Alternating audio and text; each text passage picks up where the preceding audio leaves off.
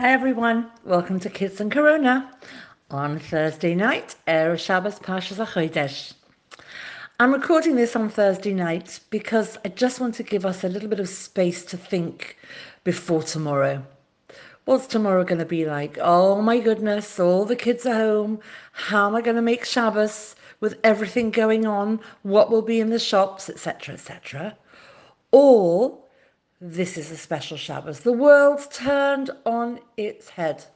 The Ribbono Shel Olam is showing us who's in charge and how is this Erev Shabbos going to be different. It's all about our attitude. I heard a wonderful story this week about the railways during World War II. The railways in World War II in Russia, the trains always ran late. And when people challenged the authorities, they said, Well, what do you expect? There's a world war on.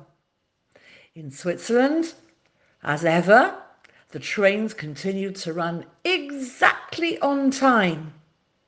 And when they spoke to the people in charge and said, How did you manage it? They said, Well, there's a war on. It's all about how we look at it.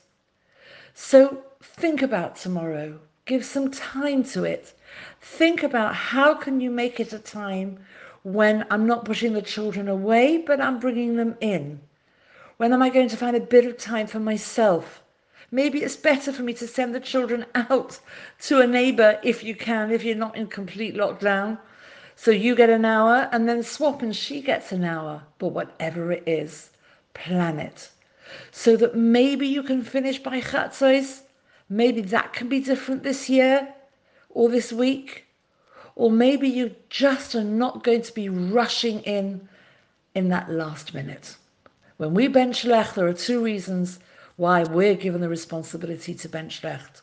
One is if we're careful in Hadlochas and Neros, we will be zeicha to have bonin, talmidei chachomim. And the other is to bring shalom bayis. Yes, I can hear you thinking, why is it always the women who are responsible for shalom bayis? Well, it's not. It's the responsibility of the men, the husband, and the wife. But I'm not talking to husbands, I'm talking to you.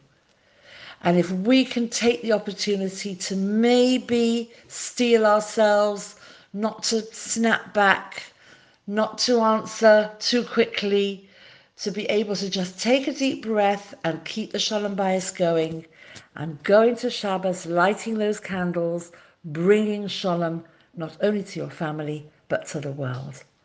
I hope these recordings have been helpful this week, and I look forward to speaking to you again on Sunday. Have a very good Shabbos.